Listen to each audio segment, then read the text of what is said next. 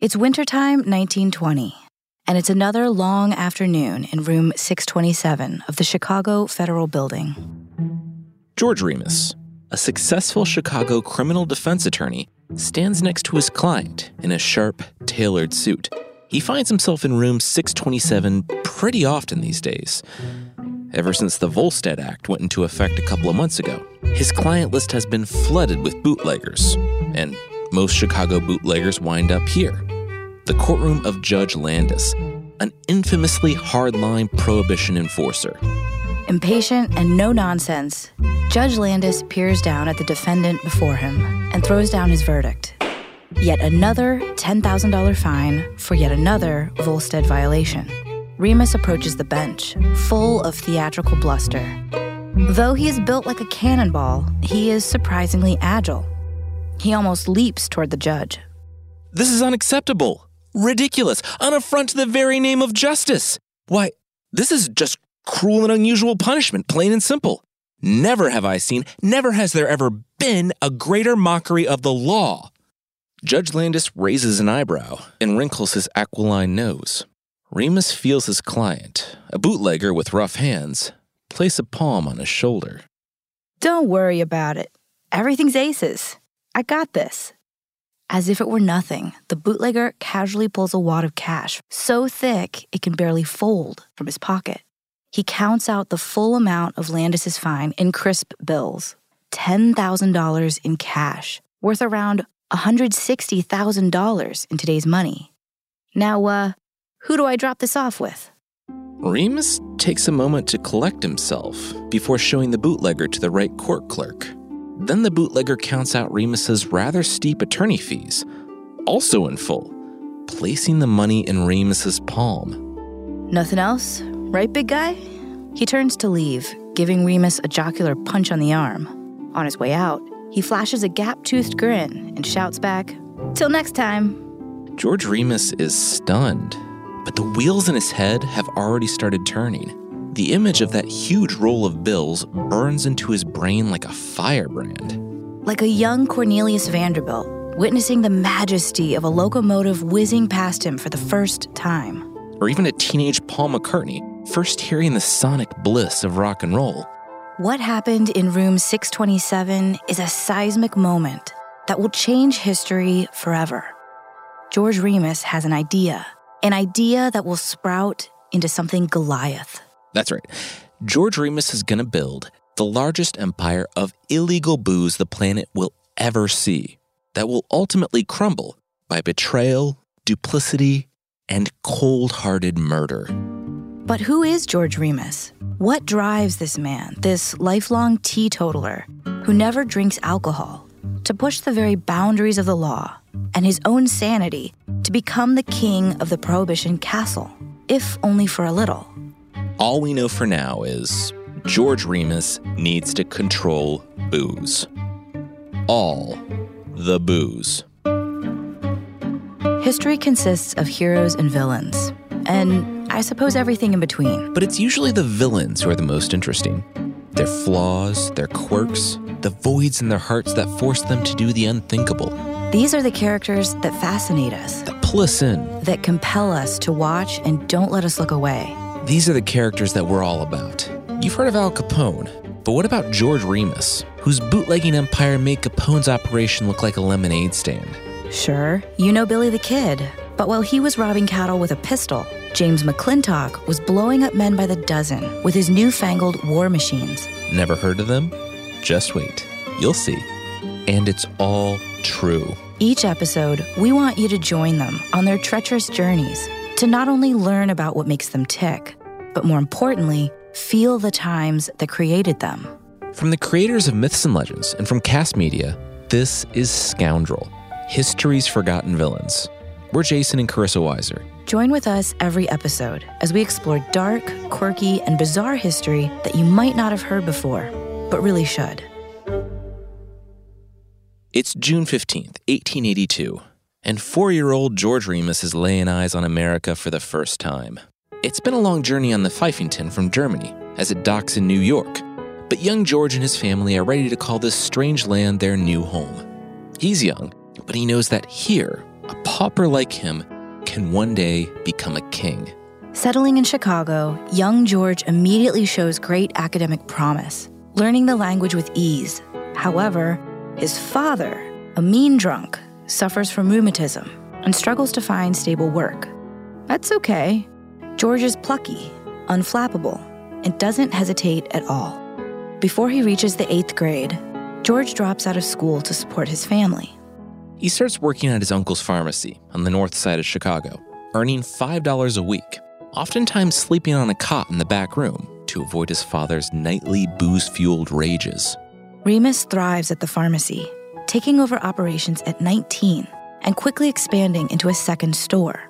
It's called enterprising, and it's what Americans do.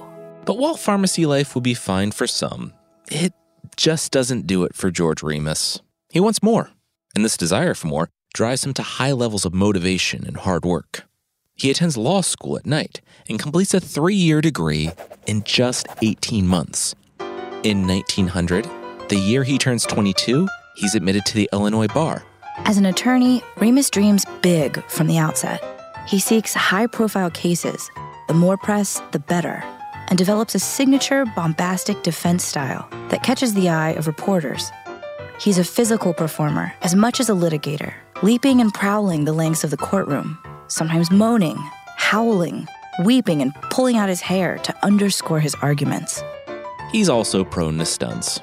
Once, when defending a man accused of poisoning his wife, Remus takes his performance to the next level. He swallows a vial of poison right in front of the jury, who fill the courtroom with horrified gasps. And it works. Remus's point is crystal clear. If I took that whole vial and stand before you now, healthy as an ox, then it can't be all bad, can it? The jury promptly returns a verdict of not guilty. Of course, what they don't know is that Remus, still a pharmacist and ever the performer, had swallowed an antidote before his courtroom appearance. The poison is a problem. It's poison. But George is protected on purpose. It's all a ruse. It's now 1914, six years before Prohibition starts, and a 36 year old George Remus gets his first big break. It's so big, it launches him into notoriety. He's representing William Cheney Ellis, a guy who murdered his wife in a jealous rage. Remus offers a then unheard of defense transitory insanity. He argues, theatrically, that Ellis blacked out from extreme emotional stress caused by his wife's infidelity. When he woke the next day, Remus explains, his client had no memory of the crime and therefore could not be held responsible. The three week long trial is all over the papers, and Ellis, due to Remus's brilliantly executed, um, creative defense, gets only 15 years instead of the expected death sentence. Suddenly, everything changes. Remus is instantly one of Chicago's best known defense attorneys. And in addition to acclaim, this earns him a great deal of money. By the year 1919, he's pulling in around $50,000 a year, roughly 800,000 in today's money. This is enough to fund a very comfortable life for himself, as well as for his wife and their teenage daughter. And yet, jumping to where we started in 1920, in room 627 of the Chicago Federal Building, George Remus stands in Judge Landis's courtroom taken aback by the stunning amount of money his client is throwing around with ease. It's confusing. Something doesn't add up.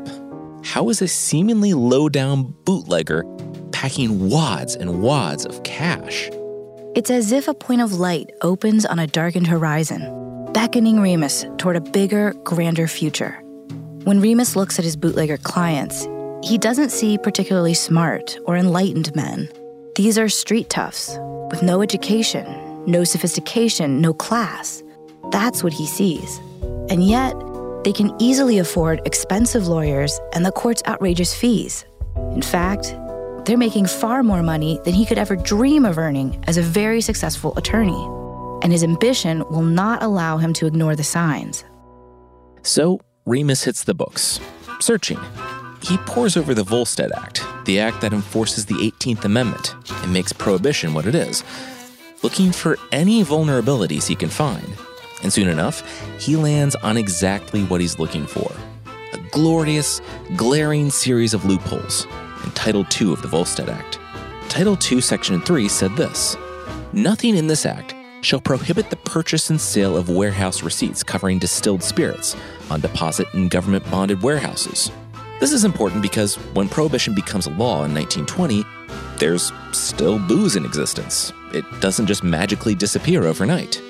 And so you have distilleries with lots of liquor, around 200 million gallons of pre Volstead booze. And the owners have significantly fewer legal ways to sell that liquor. Since these bottles are private property, they're untouchable by federal agents. And yet, where do you sell them? This becomes the problem.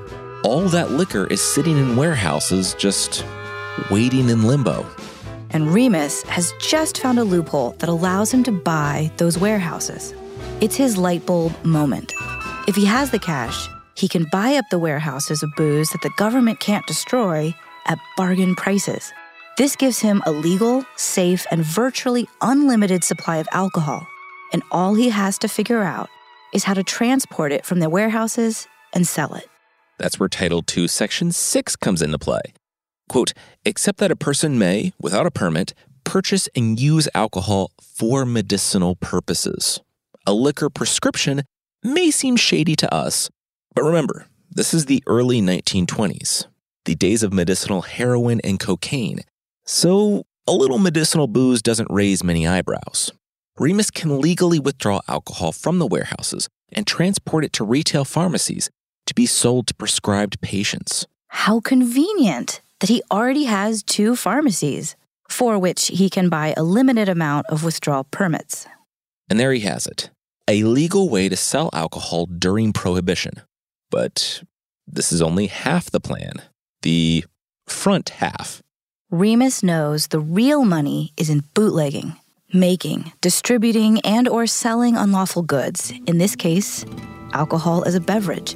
He plans to use his legit business, buying warehoused alcohol, obtaining medicinal permits, and selling the alcohol through his pharmacies to prescribed customers in order to conceal a second illegal business. He hires employees as hijackers to divert alcohol from his warehouses and sells it on the bootleg market, robbing Remus to pay Remus, as he would later call it, and raking in all the profits. Essentially, George Remus is double dipping. He's found a legal loophole that gives him access to a lot of booze. He also has a legal way to sell a little of that booze. But to make the big bucks, the real money he's after, he's designed a scheme in the background to steal excess booze from himself to sell under the table. He calls the plan the Circle and decides to try it out in Chicago. Now, this all may be well and good, if not for a little thing called the mob. By the time Remus sets up shop, organized crime syndicates already have the Chicago booze trade, legal and illegal, carved into territories. George Remus, who is not an experienced gangster, is out of his depth. Though he's represented many criminals as an attorney, he's still pretty green when it comes to pulling off any criminal enterprises of his own. This leaves him at a disadvantage in more ways than one. Most importantly, he hasn't yet realized that the real key to bootlegging is protection, influence, and paying off people in power. This means that there's no one to stop other bootleggers from informing on him, and no one to stop the feds from acting on those tips. Which is why he has no security or defense on May 12th, 1920, when the feds raid his office on one such tip and arrest him.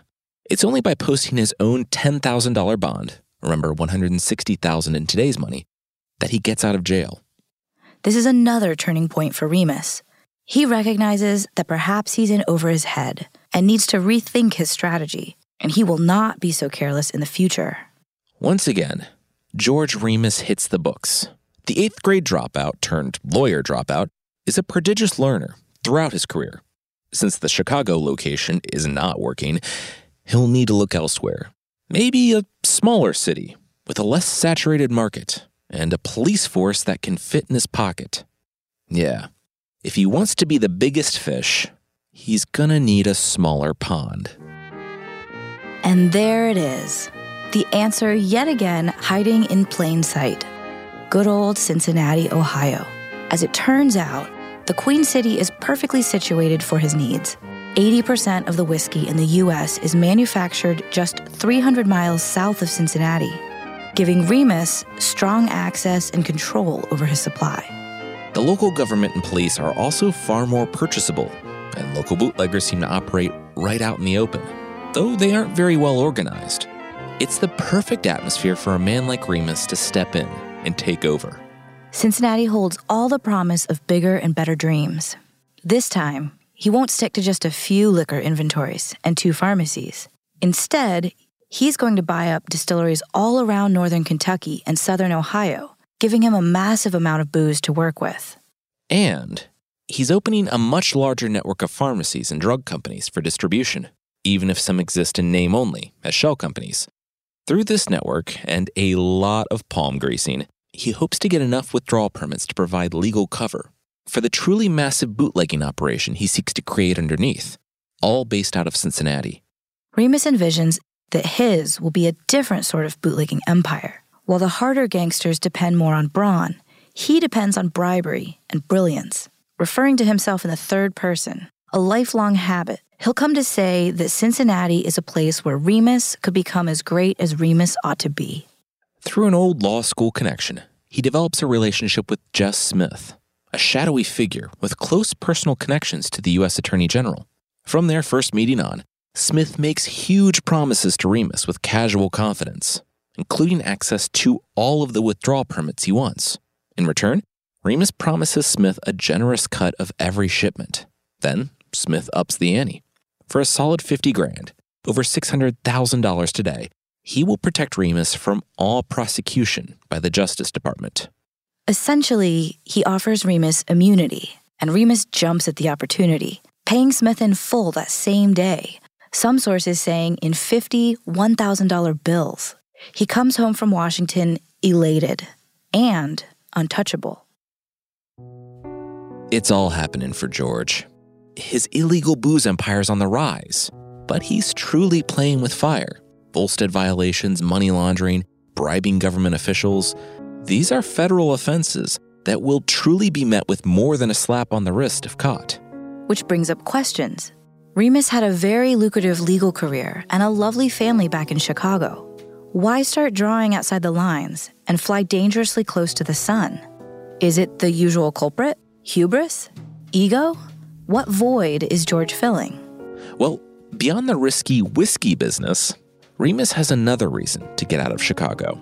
After gradual estrangement from his wife, his eyes have begun to wander. She's the dust girl in his law office, Augusta Imogene Holmes, née Brown, a dark eyed woman in her 30s with an infectious laugh and a cheeky smile. Imogene tells Remus all about her divorce from a nasty ex and her trouble making ends meet. Remus tells her all about his wife, who had nearly divorced him once before.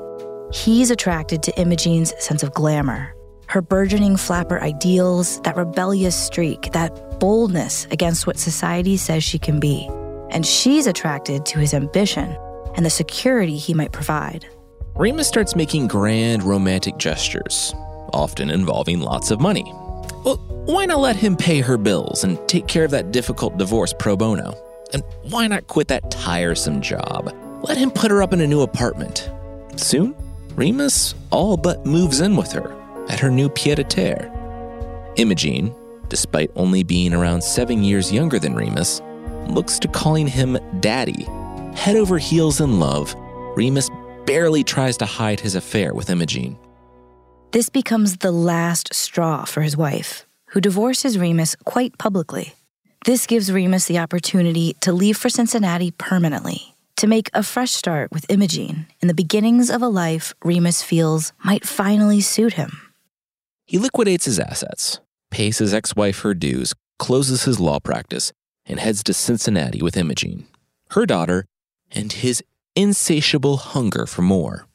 A hunger that will eventually be his downfall. It's New Year's Eve, 1921 825 Hermosa Avenue, Price Hill, Cincinnati's West Side. The 31 room Remus mansion, dubbed the Marble Palace, buzzes with activity and excitement. It's appointed with the most magnificent furniture money can buy. Fine mahogany doors inlaid with hand stained glass, imported rugs on the floors, and walls crowded with rare collectibles and works of art. Coveted first editions fill bookshelf after bookshelf in the salon, alongside a solid gold piano. This place is so opulent, the floor in the main room is designed to spell the word Remus in tiling. It's unconfirmed, but rumor has it that F. Scott Fitzgerald once met Remus, and the outlandish experience later served as his inspiration for the great Gatsby book he would eventually write. Anyway, tonight is New Year's Eve. Despite the mansion's size, all of tonight's action is happening in one part of the estate.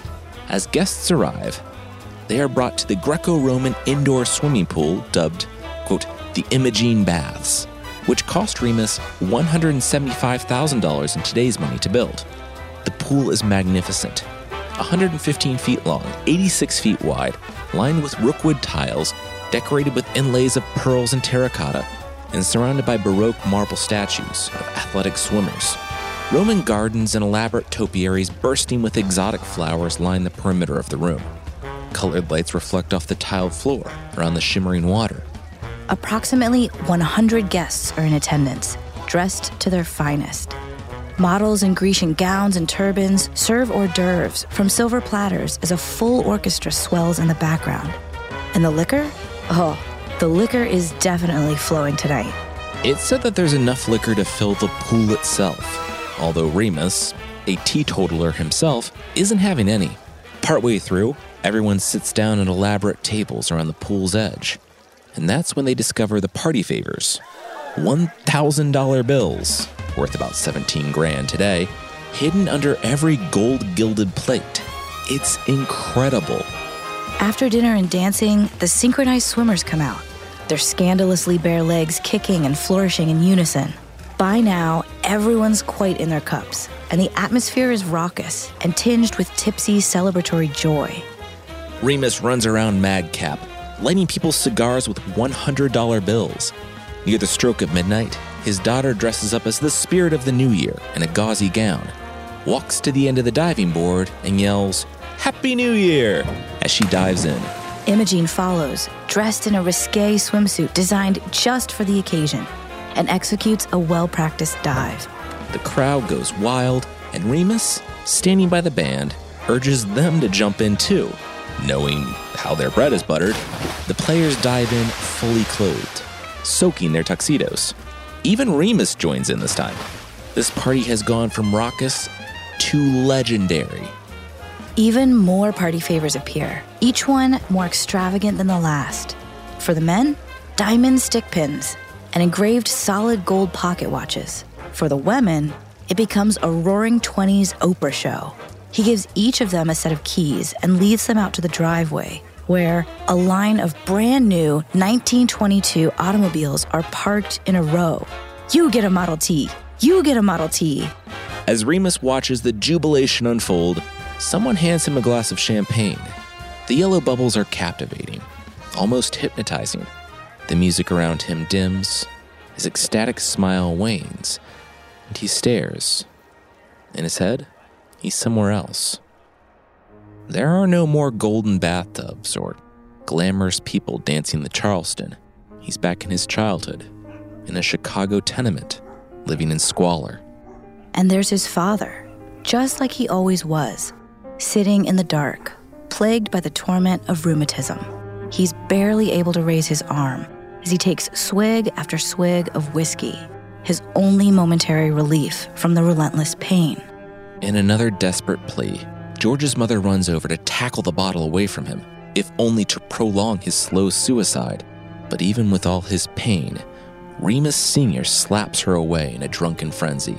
The abrasive shrill of screams fills the dusty air, and young George sees it all. He cries, howling loudly, watching his father slowly poison himself to death with the brown liquid.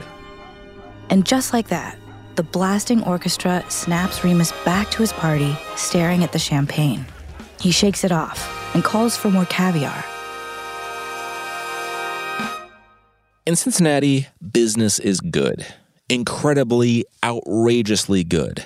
Remus has his front operation up and running, along with a steady supply of permits and the promise of protection. Learning from his past mistakes, Remus makes payoffs any chance he gets to ensure his own protection. If a politician, cop, or Fed can be bought, Remus buys their loyalty. Really, if anyone seems useful to buy, he buys them. At this point, his payroll includes people all up and down the chain of command. Remus pumps massive amounts of liquor into bootleg markets in Ohio and nine nearby states. The profit is enormous, and he pours it back into expansion.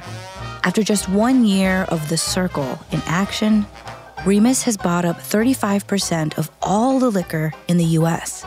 After two, Remus has one of the largest illegal liquor organizations in the country, controlling the bootleg markets in at least nine states and likely others.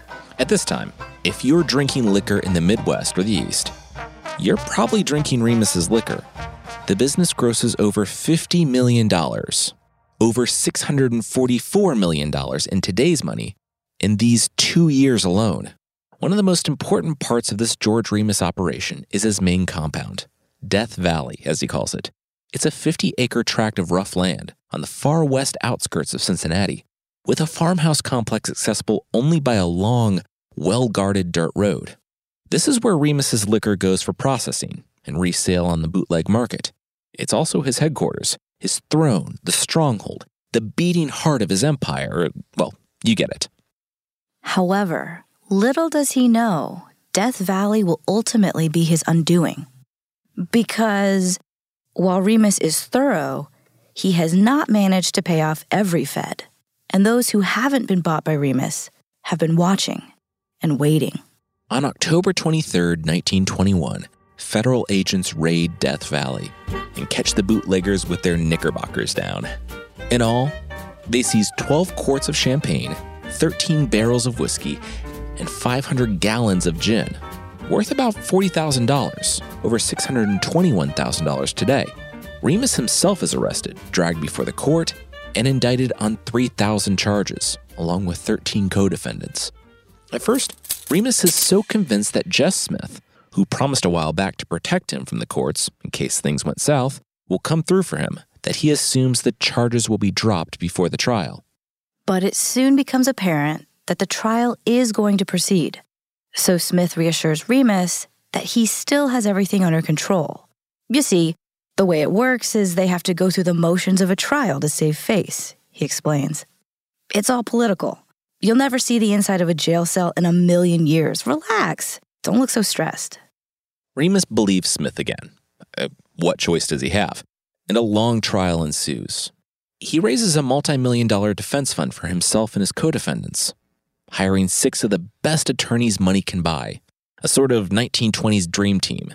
But Johnnie Cochran isn't even born yet. He approaches the trial like a man who believes he'll never be convicted, because He's been told as much by Smith. But the gavel strikes May 16th, 1923, and Remus is found guilty on several charges. He's sentenced to the maximum of two years in an Atlanta federal prison, along with a $10,000 fine, which is over $160,000 these days. So, Jess Smith has let him down, and he'll be serving time. Remus is beside himself. He's furious. But Smith is still the ever reassuring guy, promising an imminent pardon for Remus. He continues issuing these feel good statements, right up until May 30th, 1924, when Smith finally places a wastebasket on the floor, lays his head on the rim, and shoots himself in the temple with a revolver. This is when Remus finally realizes that he's actually going to prison. It's happening. But he resolves to survive he may have been disbarred, disgraced, and humiliated, but he still has the crown jewel of his empire Imogene. As long as he has her, he'll be okay. She's his strength, his comfort, and his business proxy. Before going to Atlanta, he gives her power of attorney. This means control of his estate and his empire, thought to be worth the equivalent of $200 million in today's money. Imogene takes to the role of comforter confidant when it suits her, genuinely wanting to help her beleaguered husband. She assures Remus that he'll get out in no time. Then, when everything is over, they can travel the world, settle down someplace quiet, away from all this unpleasantness. Remus believes her and steels himself for what comes next. Wearing a bespoke suit, with matching spats and a silk shirt, Remus surrenders himself at Union Station in Cincinnati on January 24th, 1924. He is met by his co conspirators, as well as armed guards, who oversee their trip to the Atlanta Federal Penitentiary. Imogene sends her servants to the station with heaping platters of fried chicken, a send off meal that can be taken to go. Once on the train, Remus settles in and reportedly reads Dante's Inferno the whole way south. Behind bars, Remus quickly learns that things can go well for him if he's generous. Lucky for Remus, the warden tends to appreciate thoughtful gifts and nice things. Remus strikes a deal for a substantial bribe. Soon, Remus is enjoying a new mattress, fine linens and bedding, a radio, his own refrigerator, even a private bath. Anything he wants. This is not exactly hard time for Remus. Still, the greatest comfort to Remus is Imogene. She rents a long term suite at a nearby hotel and visits him every day. Since she's in charge of the Remus estate, she's the one who brings the bribe money.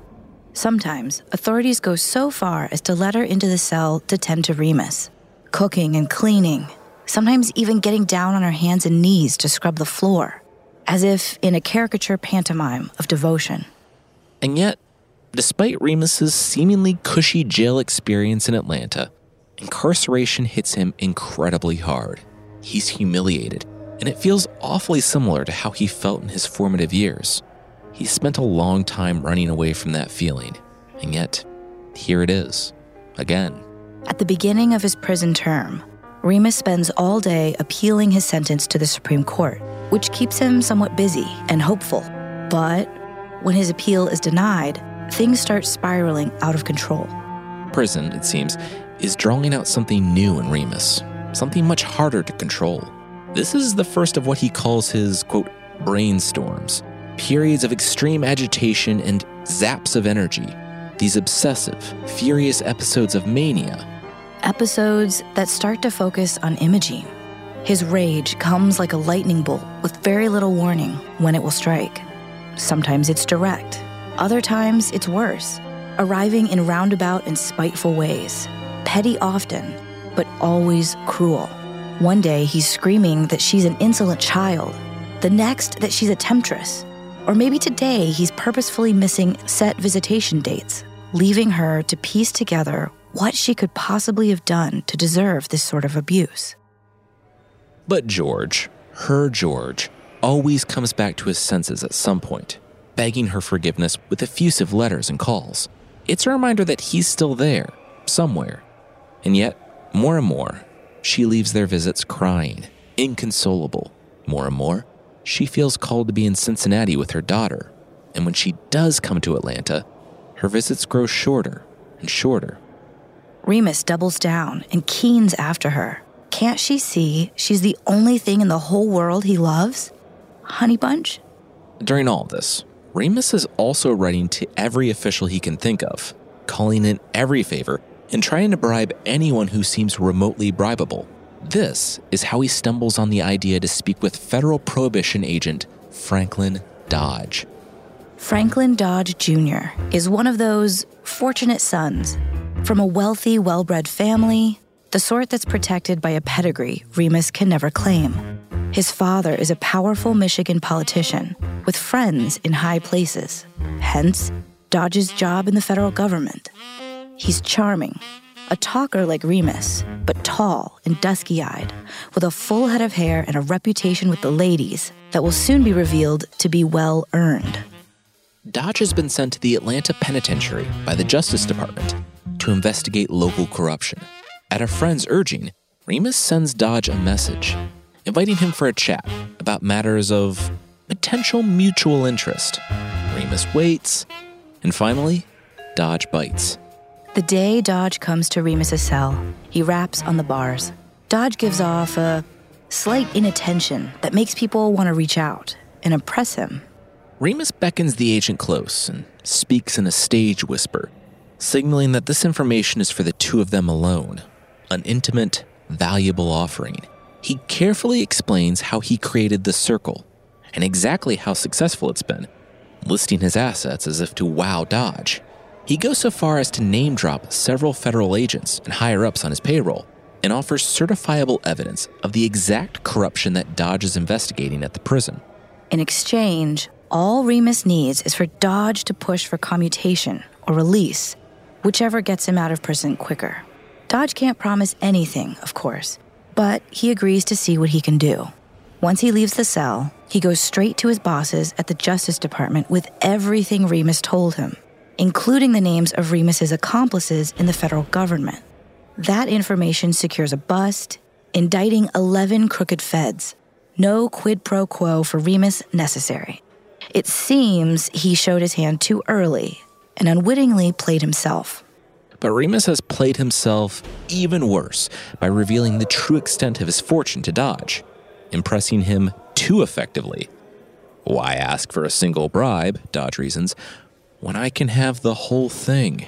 And having shown him the gate to the kingdom, Remus is about to hand Dodge the keys. And it's Imogene. Desperate to influence Dodge, Remus sends the most important person in his life, who he knows can be so persuasive, to see if she can get Dodge to see things their way.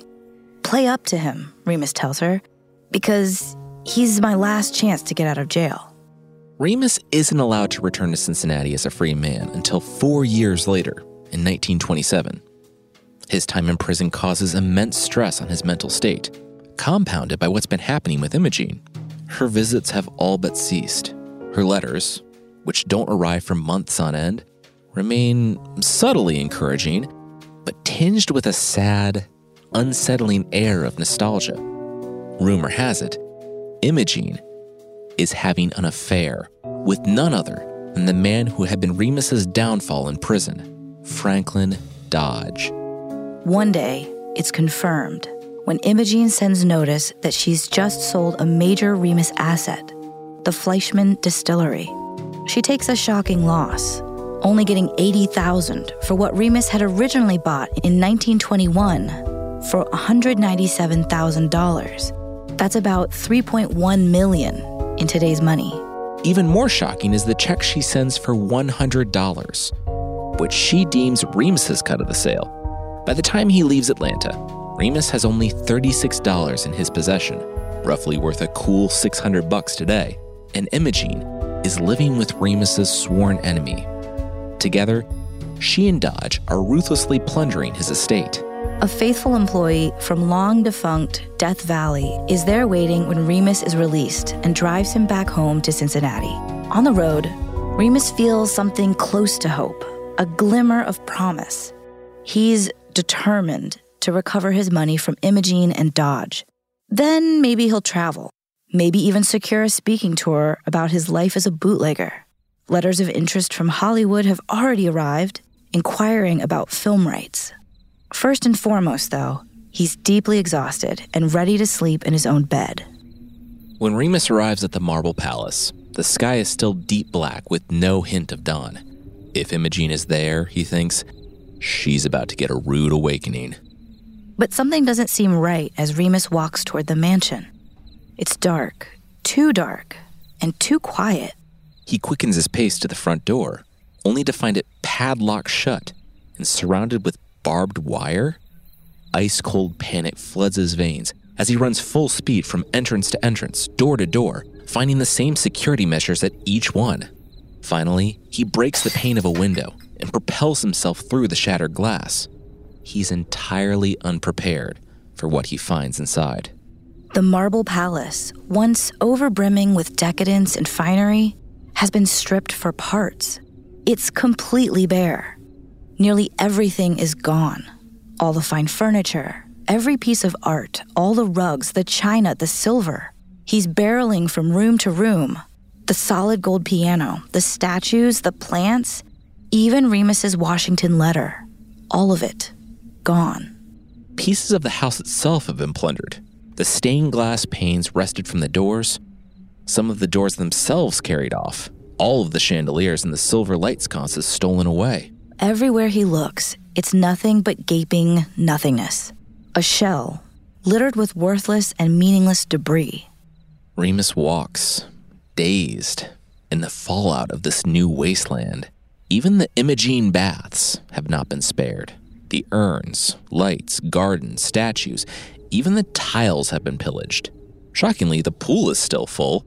It seems they hadn't yet made off with the water. This strikes Remus as wildly, bitterly funny. It draws out a spell of shrieking laughter from his throat, an uncanny, ghoulish laughter weighed down with the viscera of unbearable pain. That horrible sound brings his former employee running. He finds Remus on his knees by the pool, dissolving into choking sobs. In the stillness of the water, Remus's grief contorted reflection makes a haunting double, a silent echo of his suffering. Only a small but deliberate selection of items have been left behind. A small table in the kitchen, a heap of Remus's clothes left in a pile on the back porch, an old cot with a threadbare blanket, and a pair of men's Oxfords that aren't Remus's size. Oh, and 63 pairs of Imogene's shoes. And most brutally, a number of monographed items, altered so that where there were once R's for Remus, now there are D's for Dodge. Remus cannot be left alone in his current state, so the former employee takes him back to his family home and tries to nurse him back to health. For the first six weeks, Remus is completely inconsolable and unable to function. Worsening brainstorms consume him, and they always fixate on the same thing Imogene and Dodge.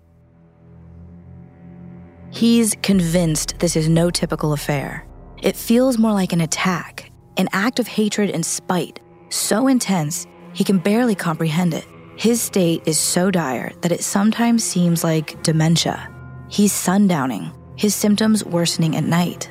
He'll wake up at all hours, raving about his twin persecutors. I see them before me all the time, he confesses. They've become phantom figures, haunting him relentlessly, laughing at him. Dodge, a wasp with old money mocking the classless immigrant as he saw him, stealing not only his money, but his wife. It makes George feel helpless, the same way he felt watching his father drink himself to death in the humiliation of squalor, a feeling he promised himself he would never allow himself to feel again. Eventually, Remus returns again to the Marble Palace, supervised by his sister and her husband, but his obsessions never really let up. Instead, they morph, trying to find purchase. Still, he appears to gradually gain a firmer grasp on reality, on lucidity. He chances on some reserves of cash and hires two private eyes, one to track down his money and the other to track down Imogene and Dodge, who he is obsessed with catching together in flagrante. Remus also turns his focus on his divorce case, which Imogene filed back in 1925. He's managed to delay the suit several times, all the while continuing to sue, countersue, and appeal. Anything to suspend the case in legal purgatory indefinitely. After all, Imogene may have his money, but Remus still has his litigiousness and legal skill. The divorce bleeds into the pages of both local and national newspapers, and the uglier it becomes, the more coverage it receives. This, in turn, ramps up the behavior of both parties. Remus lashes out at Imogene's attorney during a deposition, physically attacking him and trying to throw him out an open window. But then Imogene and Dodge hire a hitman to kill Remus. The only reason it doesn't work is that the hitman knows how powerful Remus can be and fears retribution. So instead of killing him, the hitman simply tells Remus about the plot. Both parties end up hiring bodyguards, whose services they utilize regularly. Still, it's clear that Remus holds a torch for Imogene. At times, he maintains that she's simply been misled by Dodge. Several times, he uses the promise of a settlement to lure her into meeting with him, only to try, unsuccessfully, to reconcile romantically. It's like a part of him truly believes she'll come back to him. But Imogene has already made up her mind, and she's not swaying. She's chosen Dodge. As far as she's concerned, her life with Remus is already over. Finally, the day comes when Remus has exhausted his legal recourse. There are no more appeals to file.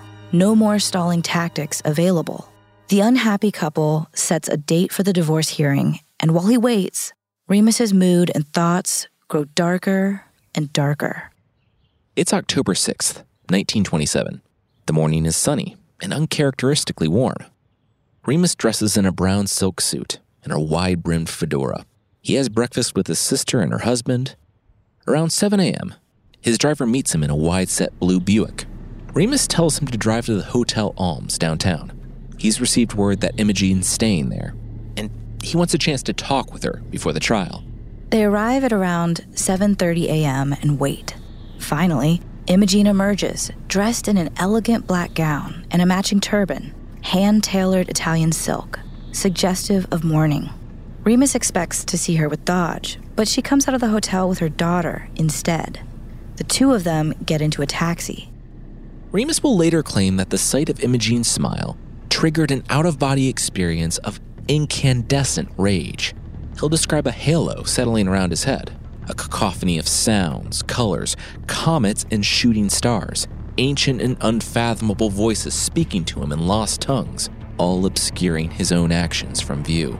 And yet, through the noise, he's able to utter something very clearly to his driver Catch that car. They pursue the taxi through Walnut Hills, down Victory Boulevard. It's probably about that time that something catches Imogene's eye, and she realizes she's being followed. In no time, there it is the speeding Buick pulling up right beside her. On Remus's command, the Buick passes the taxi.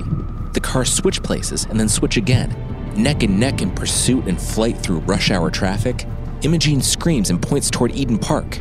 There, try to lose them. But the blue Buick is faster and more powerful than the taxi.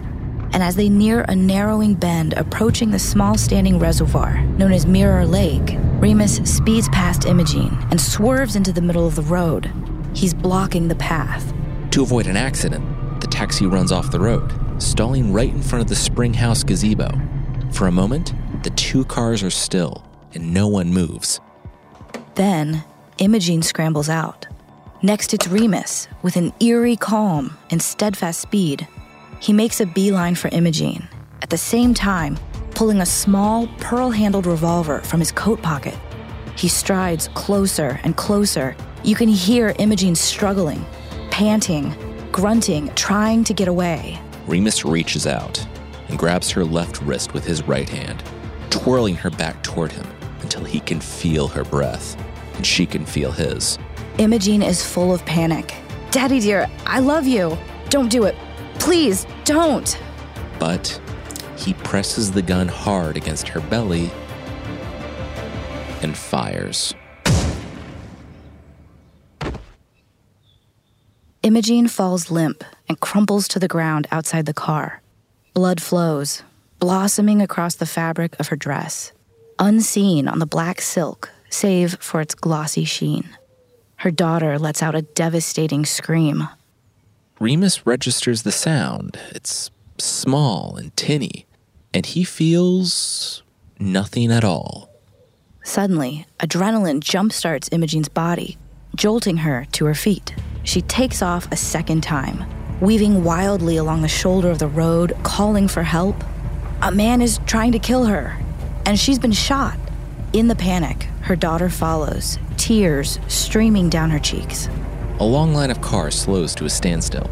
Imogene tries the door of the first car that she reaches, but the driver refuses to let her in. Eventually, a motorist in a Ford lets the two women in and starts driving them back through Eden Park. Along the way, they come across an officer and tell him what's happened. Mrs. Remus, shot by George Remus. It's a battle with consciousness the entire way.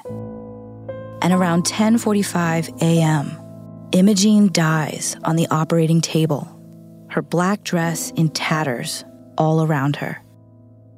George Remus, still eerily calm, walks out of Eden Park and takes a cab to the central station of the Cincinnati Police Department. Upon arrival, he states plainly, I just shot my wife, and I came here to surrender. My name is George Remus. Once word spreads that Imogene is dead, an officer approaches Remus, who is locked in a cell, pacing and slamming a closed fist into an open palm. Well, you've done what you set out to do, he says. Do you have anything to say for yourself? And Remus does. Quote, She who dances down the primrose path must die on the primrose path. I'm happy. This is the first peace I've had in two and a half years. From the outset, George Remus presents a dual narrative about his crime. On the one hand, he argues that he lost touch with reality and temporarily became insane, afflicted by brainstorms. It's the same temporary insanity defense that made him famous all those years ago in Chicago. On the other hand, he argues that what he did was morally justified. Imogene betrayed him so completely that he had no other conceivable recourse but to kill her. Therefore, he feels that killing her was, quote, morally justified homicide, and is confident the jury of his peers will agree. The trial begins on November 14th, 1927, before the Honorable Chester R. Shook. The courtroom is jam packed with reporters and curious onlookers each day of the six week long proceedings. People stand in line around the courthouse, hoping they might be picked for a ringside seat. Those who are find themselves treated to quite a show. Remus acts as his own attorney, despite being disbarred. He's in rare form, flirting shamelessly with the press, the jury, and the observers. Then, of course, there's his showy courtroom routines, meant to display his insanity. Periodically, he falls into weeping spells, some of which are so severe he has to be excused for the day. This is next level, even for George Remus, whose courtroom histrionics landed him the pejorative of Weeping Remus back in his lawyer days. The prosecution is headed up by Charles P. Taft II, the son of the former U.S. President and then sitting Supreme Court Justice William Howard Taft. Still in his 30s, Taft is sharp, but rather inexperienced. Still, he poses a strong argument against Remus. He brings three of the top alienists in the country to testify to Remus's sanity, and furthermore, to his manipulativeness and his inability to feel empathy and remorse. Imogene's daughter, his star witness, tells the court in heartbreaking detail about how Remus killed her mother. Taft urges the jury to remember that George Remus is a brilliant man, enterprising and conniving, and fully capable of faking emotion to get what he wants, which, in this case, is to get away with murder. In the end, however, beyond all of the fanfare and courtroom theatrics, beyond the witness testimony, Remus has the ace in the hole, an unbeatable hidden weapon that Taft is uniquely unfit to combat. He has the trial underneath the trial. George Remus realizes he can shift the jury's focus to litigate larger forces and trends. This trial doesn't have to be about whether Remus is responsible for killing Imogene.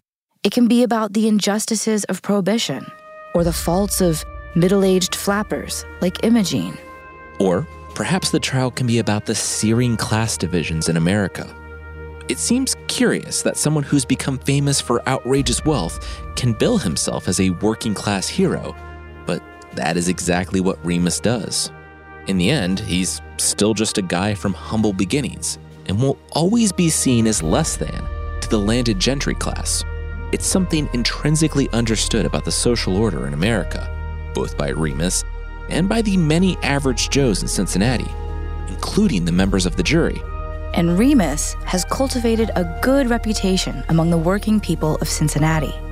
Unlike the stodgy, upturned nose scions of American nobility who never put much thought into what the commoners thought of them, George Remus consciously promoted an image of himself as a folk hero. He gave solid, good paying jobs to thousands who had been put out of work by Prohibition. He walked into working class neighborhoods and handed out $100 bills, Pablo Escobar style. He even let neighborhood children come and play in the yard of his mansion, which was unheard of among others in his tax bracket.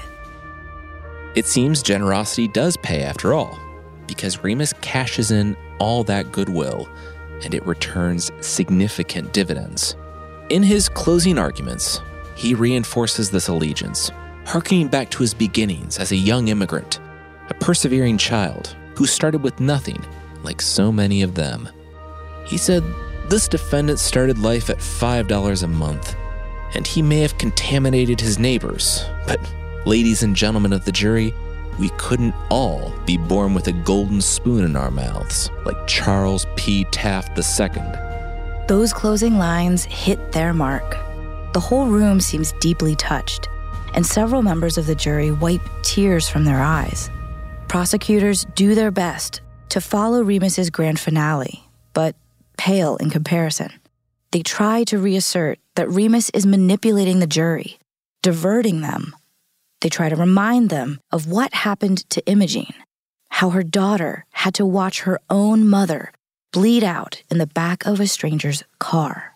But it's no use, especially coming from Taft.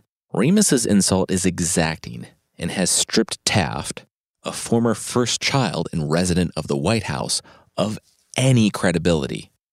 The jury feels they have no reason to believe that Remus was manipulating them, and they certainly don't trust someone like Taft to tell them otherwise. It takes only 19 minutes for the jury to reach their verdict. Again, the packed courtroom falls silent in anticipation.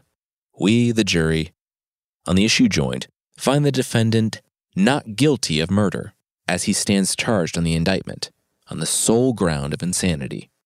Near deafening applause and cheerful, raucous celebration fill the courtroom. Remus looks overjoyed, not surprised, but happy and grateful. This is American justice, he announces. The members of the jury tell the press there was no question about finding Remus not guilty. In the jury room, they refer to their verdict as Remus's, quote, Christmas present. In fact, one of the jurors would later state I began to pity Remus and hate the prosecutor's assistants. I thought Remus must have been insane when he killed her. Anyway, I believe Remus was justified in what he did. The jurors also agree that they would have let Remus go entirely rather than sentencing him to time at the Lima State Hospital if they were able to. They're so adamant that they file a formal petition with Judge Shook requesting that Remus be immediately released from Lima so that he can spend Christmas with his mother and family. This doesn't go over well with Judge Shook, who is none too pleased with the verdict they had reached in the first place. He calls the petition, quote, the most intolerable, outrageous, insulting, and audacious thing ever given in a court of justice, and both demanded and received an apology from each juror. On December 30th, 1927, slightly less than three months after he killed Imogene, is officially remanded to the custody of the Lima State Hospital for the criminally insane. Starting in February, Remus argues legally for his sanity and release, using the testimony of the alienists for the prosecution. That's right, in his trial, he argued that he was insane, and now he's using the prosecutor's experts, all of whom testified to his sanity, to prove that he's sane. And ultimately, he wins that case. By July 1928, Remus is a free man. After that, history unfolds. Dodge, in a small way, finally gets what's coming to him. In 1930, he's indicted on seven counts of perjury from false testimony he'd given in an unrelated case. He's sentenced to 30 months in the same Atlanta penitentiary he'd investigated for corruption. Afterward, he returns home to Lansing, Michigan, where he lands more or less on his feet. He lives the rest of his life quietly, marrying and having a family. He dies at 77 in the late 1960s. The rest of Remus's life follows a somewhat similar pattern. Things become far more subdued, far quieter. At first, Remus spends most of his time trying to retrieve his fortune. He claims Imogene's entire estate, but finds it only amounts to $1,589.46, or 25 grand in today's money, in credit with the Pierce Arrow Automobile Agency on a car she had traded in years before. He manages to get two Chicago banks to open safety deposit boxes reportedly belonging to Imogene, which he hopes contain the 1.8 million in cash and diamonds she stashed away while he was in prison. No such luck. Inside are only a few bottles of booze. In 1941, Remus marries Blanche Wilson, his long term secretary. She's a no nonsense, devoted woman who Remus finds comfort in as he settles into old age. They move across the Ohio River to Covington, Kentucky, where they buy a small house at 1810 Greenup Street. Remus starts a modest contracting and construction business, living in deliberate quiet and obscurity. Occasionally, he travels to his old haunts, but when people recognize him, it's only as a shadow of a bygone era, a ghost.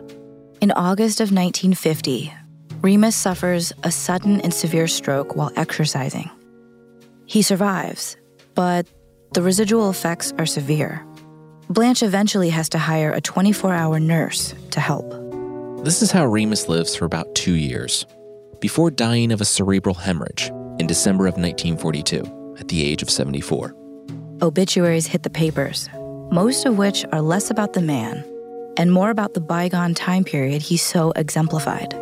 As one headline reads, Another Gatsby passes.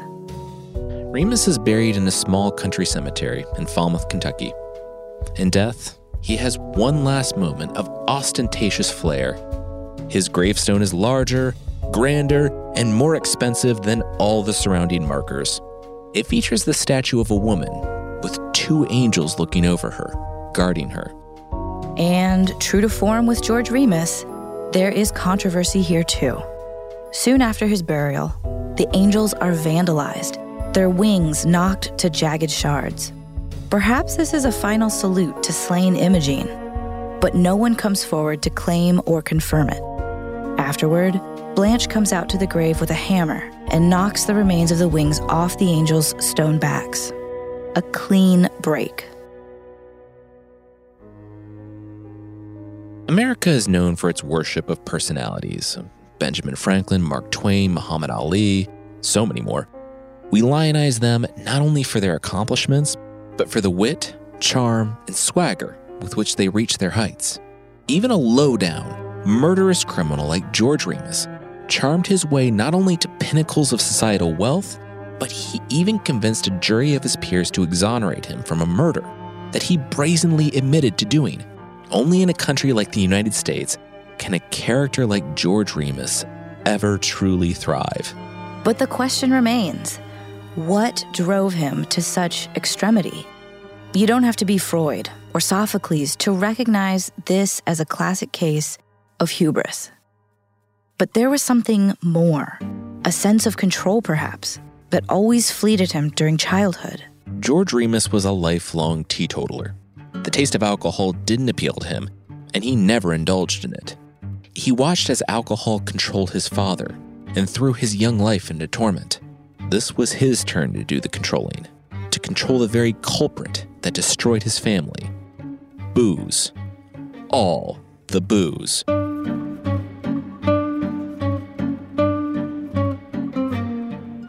Scoundrel History's Forgotten Villains is executive produced by Jason and Carissa Weiser and Colin Thompson.